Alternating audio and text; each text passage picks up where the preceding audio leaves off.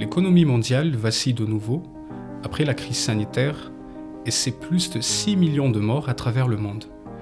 Madagascar n'échappe pas à la règle, mais avec des incidences dramatiques. Alphonse Sanjiatsmek a déjà connu des périodes de famine dans le district d'Ikung, mais celui de cette année est particulièrement terrible. Ce membre du réseau de Fuknul, Taf Miahav, a vu des personnes succomber à cause de la faim.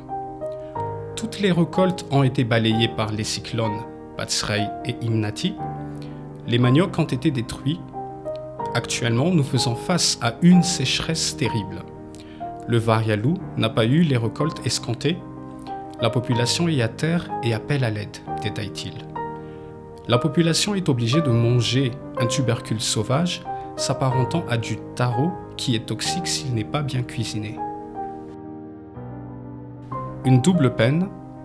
Les habitants de Likung vivent un nouveau calvaire après les événements dramatiques de septembre dernier.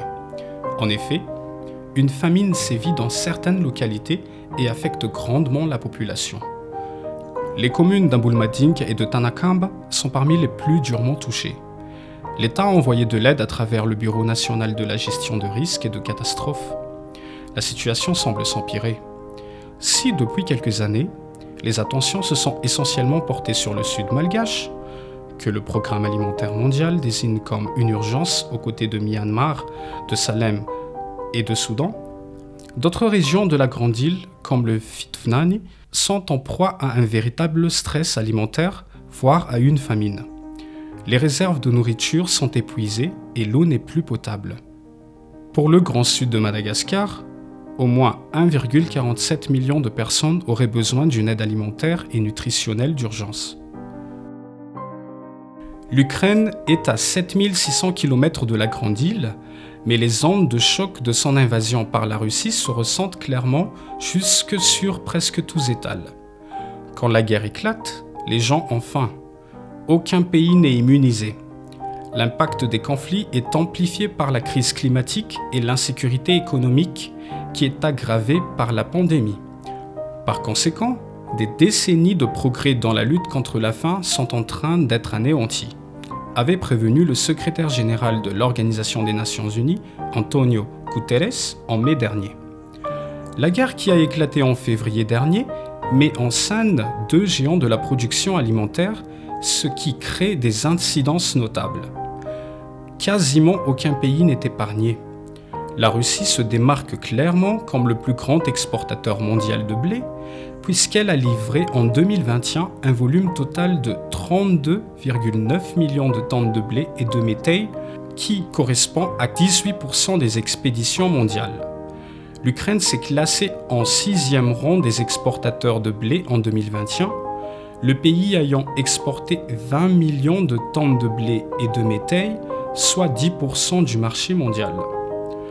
La place centrale qu'occupent la Russie et l'Ukraine dans l'agriculture mondiale est d'autant plus évidente lorsqu'on se place sous l'angle du commerce international.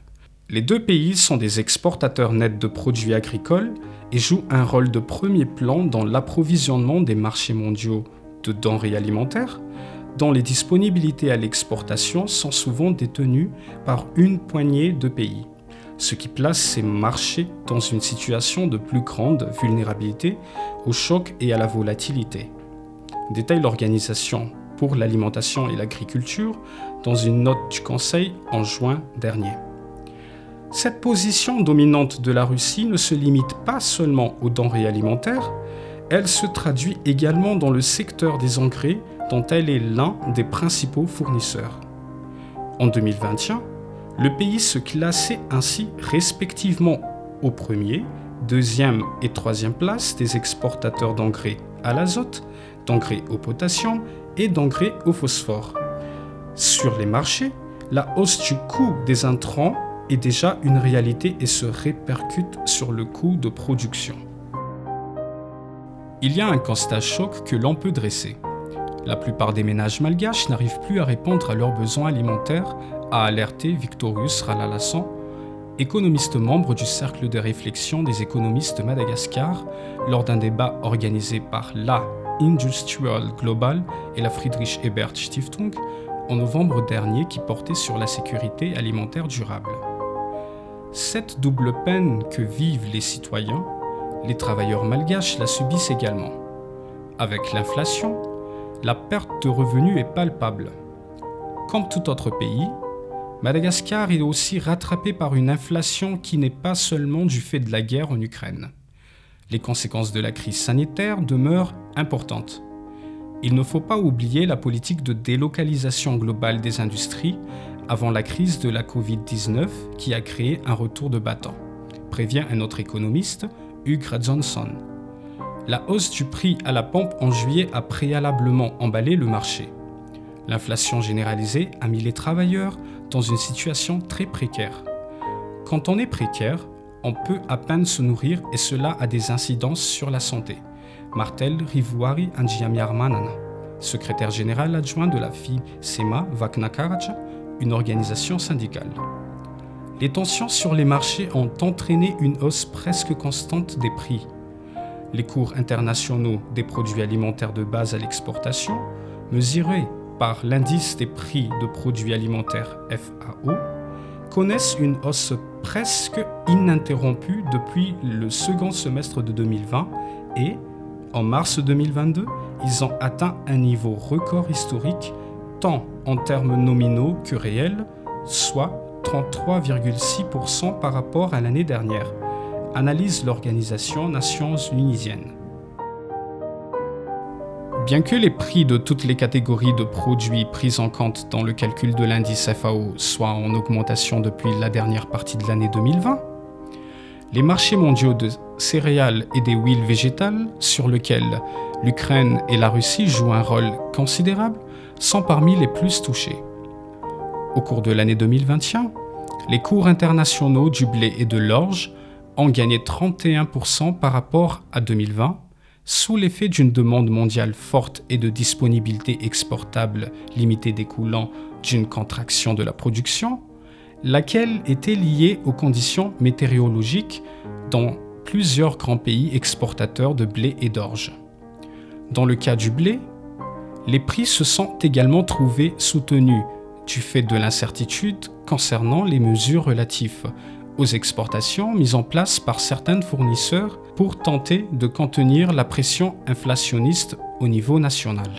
Dans les secteurs de l'huile de colza et de l'huile de tournesol, la hausse des cours annuels enregistrés en 2021 était de l'ordre de 65 à 63 respectivement.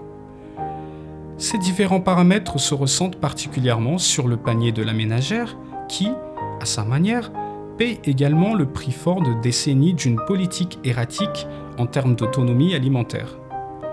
Nous avons toujours importé plus qu'on ne produisait.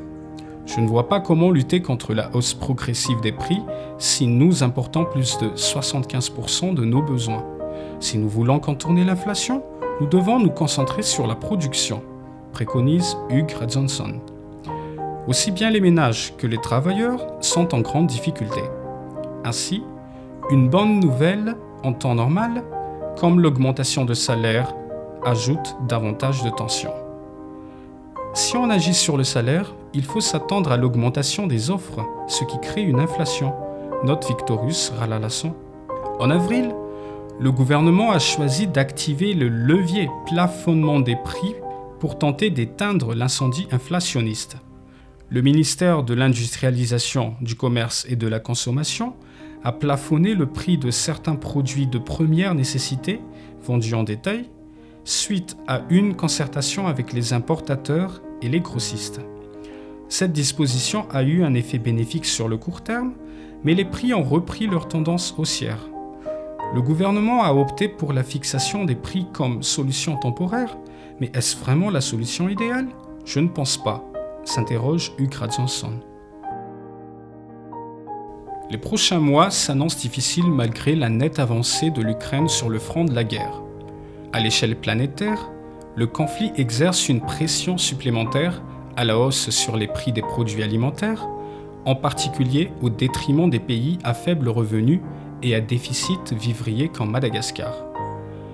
La désarticulation des circuits d'approvisionnement et des systèmes de prix qui permettent au marché de fonctionner risquent de renforcer davantage les crises alimentaires favorisées par le changement climatique. La véritable issue de ce cours serait de produire rapidement les denrées de base, ce qui appelle à renforcer toute une chaîne de production des paysans aux industriels. Il est regrettable de constater qu'on a laissé la situation s'empirer en laissant la population dans une position d'assister.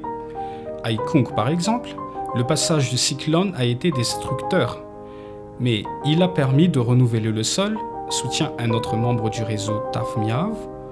Ceux qui ont pu semer juste après cette période ont pu avoir des récoltes de qualité et en quantité, D'autres n'ont fait qu'attendre les aides hypothétiques de l'administration centrale et des organisations non gouvernementales. La solution la plus efficace serait de miser sur la production, de concentrer les efforts dans ce sens et de valoriser les atouts et les compétences dans ce domaine. Mais, malheureusement, cette solution si évidente est devenue difficile à appliquer pour Madagascar. Il manque une volonté politique, mais également un sens patriotique pour mettre en place une politique de développement. Hassan Ukra. Il s'agit de produire des biens nouveaux, soit en réduisant d'autres productions, soit en développant la production, ou en soutenant des branches productives par des politiques fiscales, en mettant en place des mesures incitatives pour soutenir les entreprises locales. Abonde professeur Ulmanana Ranjiamanapsu responsable de la mention économie à l'université d'Antananarivo. Pour dénouer également les problématiques structurelles pesant sur les structures économiques et qui entraveraient le développement des entreprises, Sarika Manuarvel Falianz, vice-présidente du conseil d'administration du groupement des entreprises franches et partenaires, a avancé durant le débat organisé par Industrial Global et la Friedrich Ebert Stiftung que le dialogue social entre le patronat et les travailleurs est le garant des avancées et du développement en commun. Dans un contexte mondial à l'issue incertaine, les dépendances importantes mettent en relief de manière cruelle les vulnérabilités et les défaillances structurelles de la Grande Île et sa surexposition aux conjonctures internationales. La population en paie un lourd tribut en mourant de faim.